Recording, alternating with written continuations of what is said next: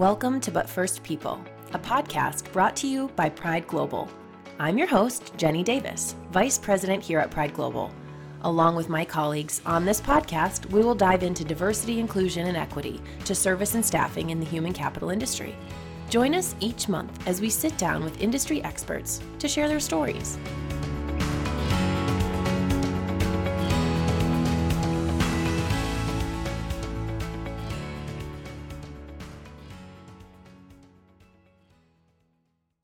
Welcome back to But First People. Today I have the pleasure of hosting Kate Goss. For more than a decade, Kate has been a key leader and influencer in the company, helping to mold and grow PrideOne, the company's managed services and payroll provider. Beyond her professional contributions, Kate has played an integral role in the company's diversity, equity, and inclusion initiatives. As a founding member of Lioness, Pride's Women Equity Group, and an active participant in the company's DE&I initiative, Decidedly Diverse, Kate has championed gender equality, identified and engaged with minority partners, and promoted an inclusive workforce and diverse supply chain, both internally and on behalf of the clients that we serve. Welcome to the podcast, Kate. Thanks so much for joining the podcast today. So excited to have this conversation with you. I really appreciate it. Hi, Jenny. Thank you so much for asking me. I'm excited. Yeah. Well, as in the tradition of But First People, can you give us a little ditty, Kate Goss? A little ditty. Oh, like a song that I have to sing? Yeah, of course. Ah, okay. Um, when you said song, I didn't know this is what you Gotcha. um, okay, so let's see. Um, when all the world is a hopeless jumble and the raindrops tumble all around. When all the skies, when all the clouds darken up your skyway, there's a rainbow highway to be found. Somewhere over the rainbow. I thought I knew a lot about you, but I didn't know a song was deep in there like that. That was so great. Um, well, I know you have it in your genetics, the musical family that you that you lead. So, well, thank you again for coming. Um, so, I have a few questions to prompt the conversation today, as you know, but I feel like this will be very natural because you are a person who makes people feel very comfortable. Um, and I'm excited to share you with more people in the world because you give a lot to Pride Global, and um, your story is pretty great. So, um, to start out, one of the things I love to understand is how you define your job. So, the question I'm going to use to get you to that place is Imagine an alien lands here and says, Hi, I'm an alien. I'm from this planet, and I have a question for you. What do you do here? What would you say? That's funny. Uh, I I actually kind of feel like you don't even have to use the analogy of an alien because it's really hard to explain my job even to regular humans.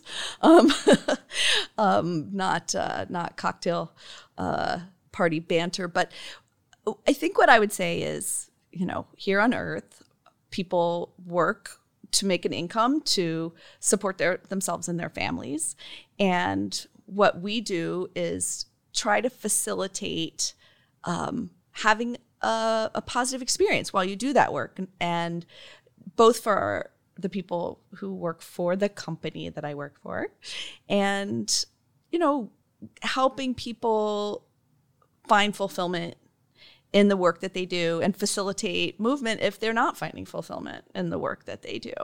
Um, and also trying to help the, the organizations that are using those people um, be able to use the people in a way that's um, that makes sense, uh, that's um, you know, and really fits with our cultural norms, our you know laws, and and the way that the the jobs are supposed to work.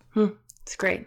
It is complicated, right? I think it's always the summation of, oh, you're a headhunter. I'm like, no, that no, no, No. right? Yeah, I mean, Um, what I tend to say, being on the managed service side of the business, you know, if if it's if it's a thirty second, what do you do? Then I just say, oh, I'm in the staffing industry. You know, like temporary workers. Pretty much everybody's sort of that.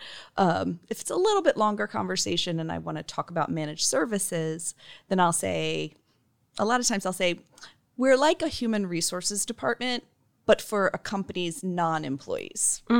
that's a beautiful way of saying it. Absolutely. Uh, I love that. And people are like, oh, I get it. So that's kind of what I've landed on. Oh, it's great. Well, I love that you included the idea of fulfillment and enjoyment because I do think that's something unique to how the framing is, exists here at Pride. Is that we always say it's about the enjoyment or the experience of it. We don't just say this tactical, sort of archaic comment, right? We put people to work, we get Right. people jobs. It's about the experience they have with it. So I love that you echoed that sentiment because it's not the first time that's been said. So that's great. So, how did you find your way into this? Obviously, you're like, this isn't an easy industry to explain. Well, it's not really an easy industry to find um, either. So, how did you find your way into it? No, that's right. Uh, there's, uh, especially when I went to school, there was certainly not very much awareness that the industry even existed. Right. Um, you know, I'm old, so Not old. I, People who don't know her, she's not old. um, so I, I actually started my career, and you know, I kind of make a joke about this. I started my career in, in mental health, Hmm. completely different industry, although broadly applicable, I think, to any professional Yeah. setting. yes. so um and then i decided i didn't want to do that anymore because it's a super stressful business Yeah. and you know I, I just wasn't sure that that's that i had it in me to do that for for my whole career so i decided to make a shift i started a master's program um, here in New York City at the New School in nonprofit management, trying to do that, like helping people, but in a slightly different way. And, you know, I have a huge amount of admiration for people in that world. But as I chatted with my fellow students, kind of got their view of what it's actually like to work in the nonprofit world, um, you know, those people a, a lot is expected of them and the compensation is very low um, which is a shame and you know knowing that i was going to be the breadwinner for my family in an expensive market i just concluded that i couldn't i probably couldn't go that direction so the new school had a program in human resources management in the same graduate school so i just shifted into hr management and um, you know when i first came to new york city i took a job just because I needed a job. So I was actually working at a car dealership.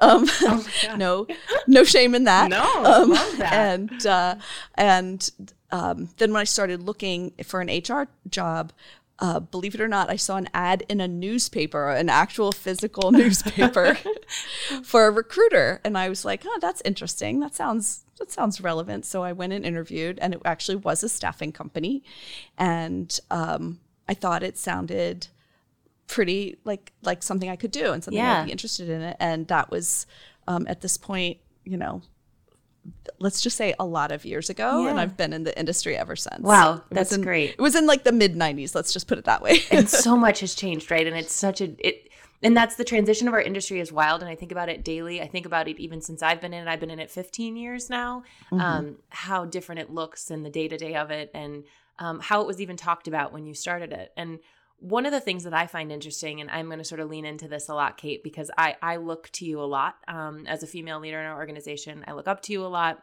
and just as a woman in our industry, um, I can only imagine what recruiting in the 90s was like from that perspective. Um, I get the sort of boiler room Glengarry Glen Ross vibe Oh, yeah. um, about what our Mhm. industry was then and, and still has remnants of, uh, if we call it what it is.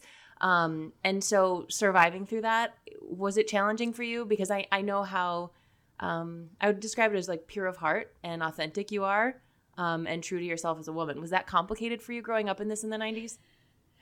So the company that I landed in initially was a little unusual, I think, in that industry, in that the recruiters were, in fact, a little bit more like what we are here at Pride, in that it was much more heavily base salary oriented.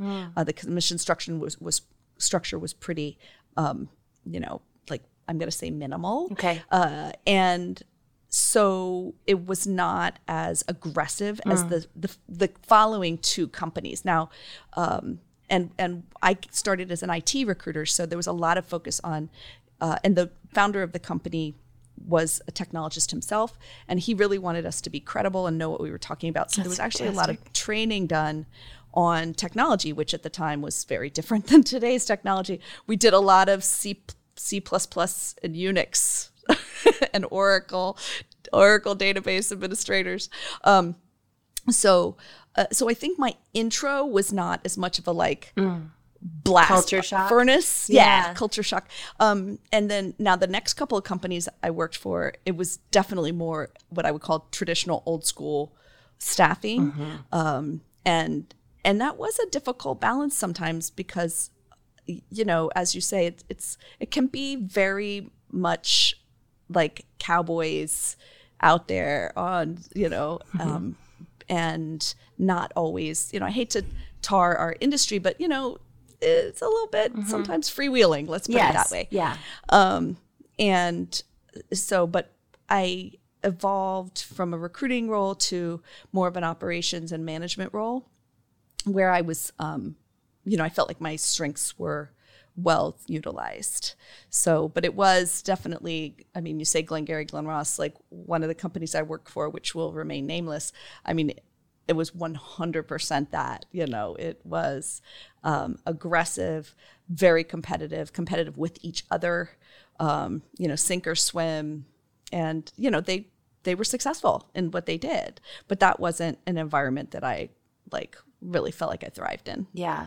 Well, speaking of thriving in environments, I, I get to see you thrive in environments here. And um, one of the things I admire most about you is the way you lead from a perspective of protection, advisement, and love. you really do. Um, and I don't want to be derogatory in the term like mother hen of it because it's not about motherhood and it's not about that. But I know you are a mother and I know you're proud mm-hmm. of that mm-hmm. fact as well. But I think you really do love who works with you and for you. And I think you really love what pride is about. And so, how have you found the confidence to be authentically Kate Goss at work? And how do you encourage that in the people you work with? Because you do it masterfully.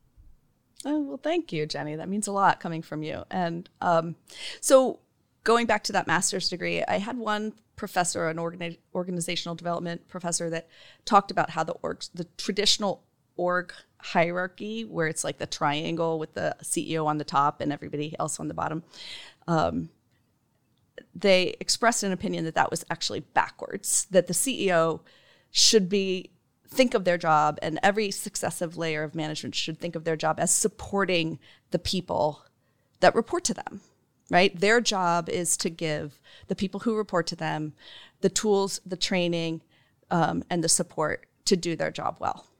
Um, and so you really, instead of thinking of those people as below you, you should think of them as being above you, and it's your job to hold them up and to help them be successful.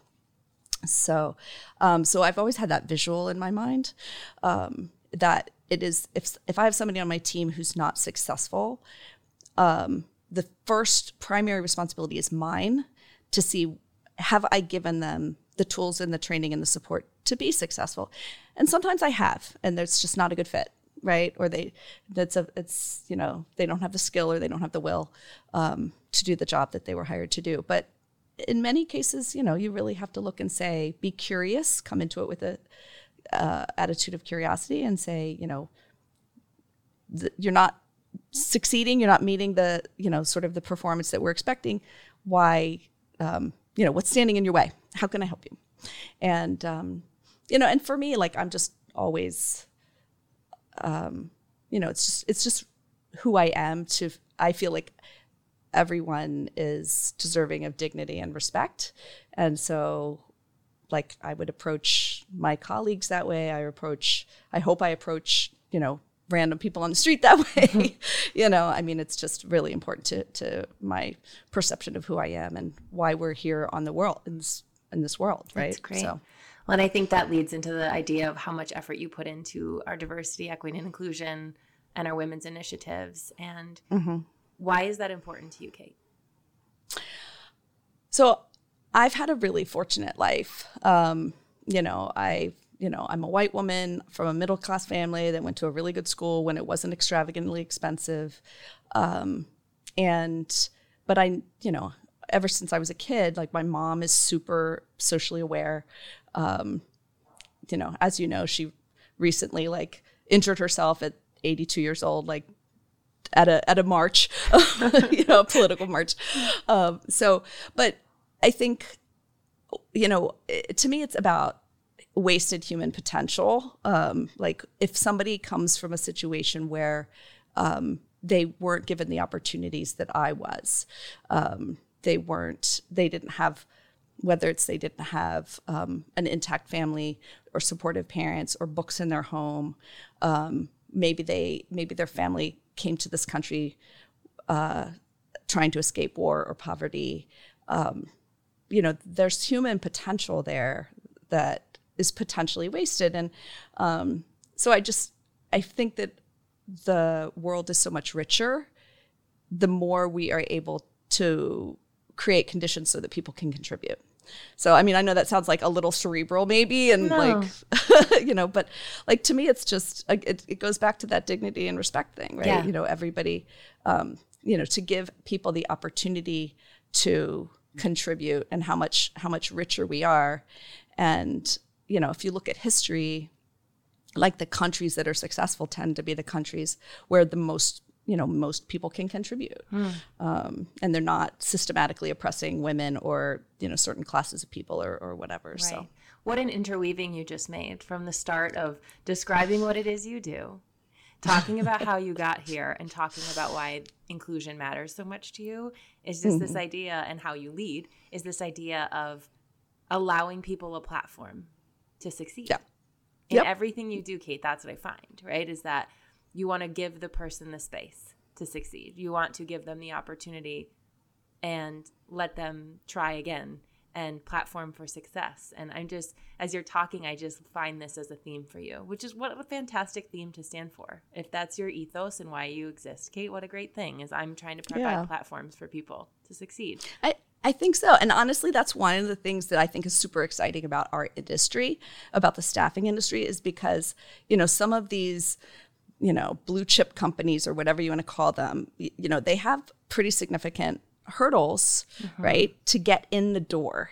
Um, and sometimes staffing is a way, this is going to sound kind of funny, but kind of a way to sneak in, right? Yeah. um, and and then to and then if you shine, then maybe the fact that you didn't attend the college where they do all their campus recruiting, one of the six colleges or whatever where they do all their campus recruiting, maybe you went to a local state school, but you get in there and you show your stuff, then you have that opportunity to, um, you know, to join like a great organization Agreed. and and build your career. So Yes. that's one of the to me one of the most exciting things. I also think in it, like working in this is such a platform for us to provide that to people. Um, you talked about the bridge to getting into a company, and I look at some of these companies who have inclusion desires, right? So you say you're a manufacturing company and you want to impact the environment for different groups, right? You want to change the diversity um, of your company. Well, you produce a product, and your ability to pivot into that might be way more challenging. And our ability to pivot into a place of changing the direction of someone's lives is pretty easy.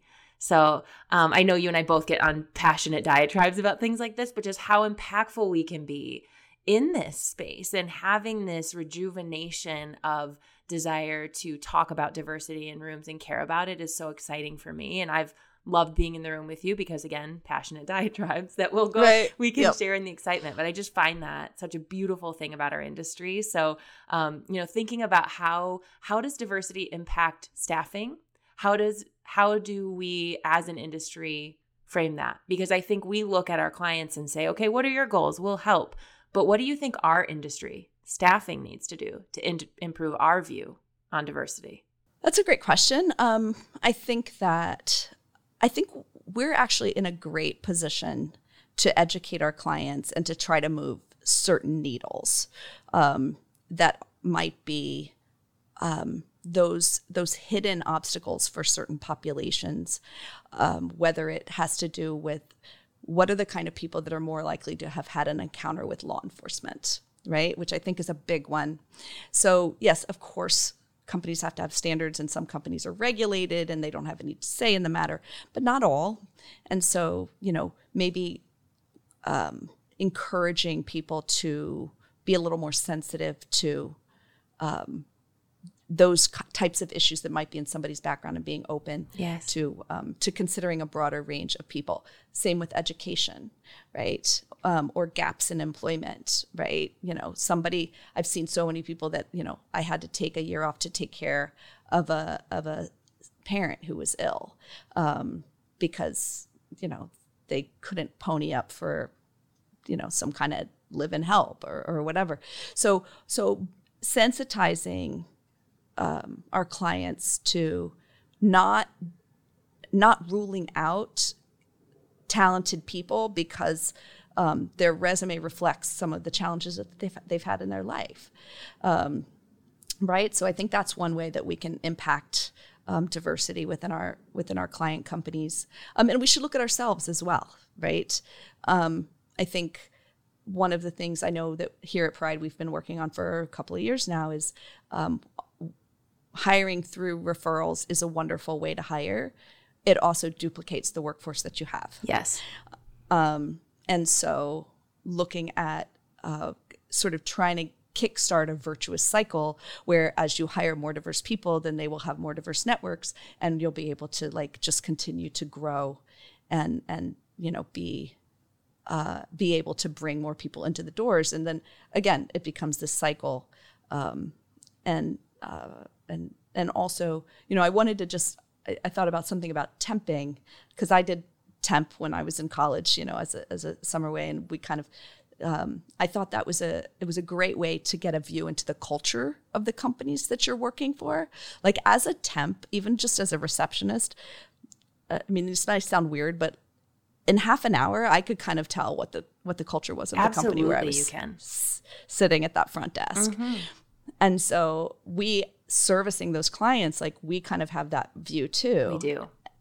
and um you know there's only so much you can do Yes. right Right. Right.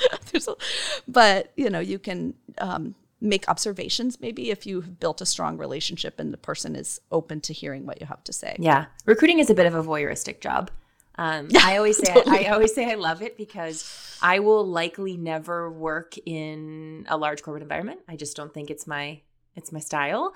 Um, but I love being close to them, and I love seeing what they do, and I love seeing how they function. To your point, I'm likely never going to be an Oracle DBA, but I like looking at them and seeing what Right. they do Yeah. and asking them questions. so I think it's such a it's such an industry of curiosity, and I think that's great. One of the things you said about about the funnel and this idea of stop eliminating before you see before you interact. And i do i agree kate. I think that's such an opportunity is everyone talks about top of funnel. And so for those not in our industry it's this idea of like who's coming in the door? And what i think companies sometimes fail to realize because they haven't reviewed things in 10 years or it's Right. not a priority for them is who are you eliminating before you even see them talk to them speak with them all of it right? And i think that i agree with you. It is such an opportunity. If you want to talk about top of funnel look at what door you've closed before they even get to the funnel and and that's um, i do i agree i think it's an opportunity for us to insert ourselves and ask questions and actually advise more than just answer to and um, Yep. i've found a turn in staffing in that way in my mind i think um, we were often viewed when i started in this purely as a vendor um, order order takers yeah, yeah. Pencil Yeah. and paper. Um, they procure us in the same way they procure cardboard. Um, Yeah. But we're people, and where we serve people, and I think the human element of that is key in terms of how we're going to have to evolve this if we sustain. Um, and and the way we're growing and thriving, obviously, people need us and they want us to. So I think that's yeah yeah. and i'm seeing more and more of those sort of vocational tra- you know the offering the trainings. I know we're talking about it internally and more staffing companies i see are are moving in that direction. I mean part of it's just a reaction to the tight labor market. Um, but it, it really i think is another way our industry can start to reach out into communities um, and start to offer those opportunities as we talked about give people a chance to um, you know explore things that maybe they didn't you know they didn't wouldn't have thought about otherwise finding And, their uh, platform for success. finding their platform for success Yes, that's right I agree. Yep, So yep. great. Well, Kate, you're such a creative person, and you are so passionate about so many things. You, um, you know, I can I can talk about a book and you get excited. We talk about a podcast, you get excited, and um, so if you weren't doing this, what would you be doing with your life? Oh, that's so interesting. So, um, I think that, I mean, sometimes I think I should have gone to law school. um, didn't seem like a good idea at the time, but I, I there's something um, about there's there's like that slightly OCD side of me that loves not to be a litigator because I'm not combative enough. Um, but uh, um, but you know, I think there's something uh, like really, again, I, I guess being idealistic about the law hmm. and about the legal system um, and how you know everyone is equal under the law yeah um, or that's how it's supposed to work mm-hmm. and um, so i think um, you know public interest law um, that sort of thing i think would be would be pretty cool. Um, and um, that would probably be yeah my my that path not taken. I can see it. Might have been fun. I think it must be a theme, right, in leadership of our industry is that when people say, I could have done this, I could have done that, I think it's always true. I know when I interviewed Tim Tobin, I knew he wanted to be a firefighter. I was like, yeah, you right. could be a firefighter. When you're like, you I totally want to be a lawyer, I'm like, you could be a lawyer. Um, in, in that way, I can see it and you can envision it. And I think it is right. our interest in being exposed to so many things is we can yep. sort of fit ourselves into those molds or say, absolutely, that's not me. I think in our right. curiosity and exploration of careers, we also can have a self reflection of like, I could do that, and there's this I could feeling that, right? I could do that, and we like yep. to have those conversations then because we put yep. ourselves. And I'll tell you, places. that's right. And the the voyeuristic part is like, you know, as a woman, as a professional woman, and um, somebody who like kind of came into it sometimes with, I don't want to say odd, but a little little intimidated maybe by senior business leaders. Um, you know, these what let's just call it out like typically these white men that are in these these you know powerful positions. Yeah. And then you get to know them a little bit, and you're like, they're not all that. Exactly. well, that is a great way to say it. And I think it is, it's about coming in the room. And I know you and I have talked about that and worked on that. And we talked to the women who work here about that is this feeling of um, don't come in with preconceived notions of who you are and who they are and, and own the room. Um, and I'm very proud of the work that you've done. And I hope you are too, to help the women of Pride feel that, Kate because I think you own the room um, for many and let letting people see that. No, thanks. And I think pride gives us that gives us that opportunity, right? Like the leadership here, you know, is is very supportive. I would agree, and that helps. Yeah, they've given us a platform for success and a, and a platform for our voice. So I couldn't agree more. Um, and Kate, it's such a pleasure as always. I could talk to you all afternoon. Um, but thank you so much for doing this and for sharing with us your story and your passions, and it's always a pleasure. So thank you so much. It's been so fun. Thanks so much, Jenny. Thank you so much, Kate, for joining on the episode. Thank you for sharing your story and your journey with us. If you have any questions for Kate or myself, please email us at butfirstpeople at prideglobal.com. And also, don't forget to like, share, rate, and subscribe to our podcast. Have a great day, and we'll see you next time on But First People.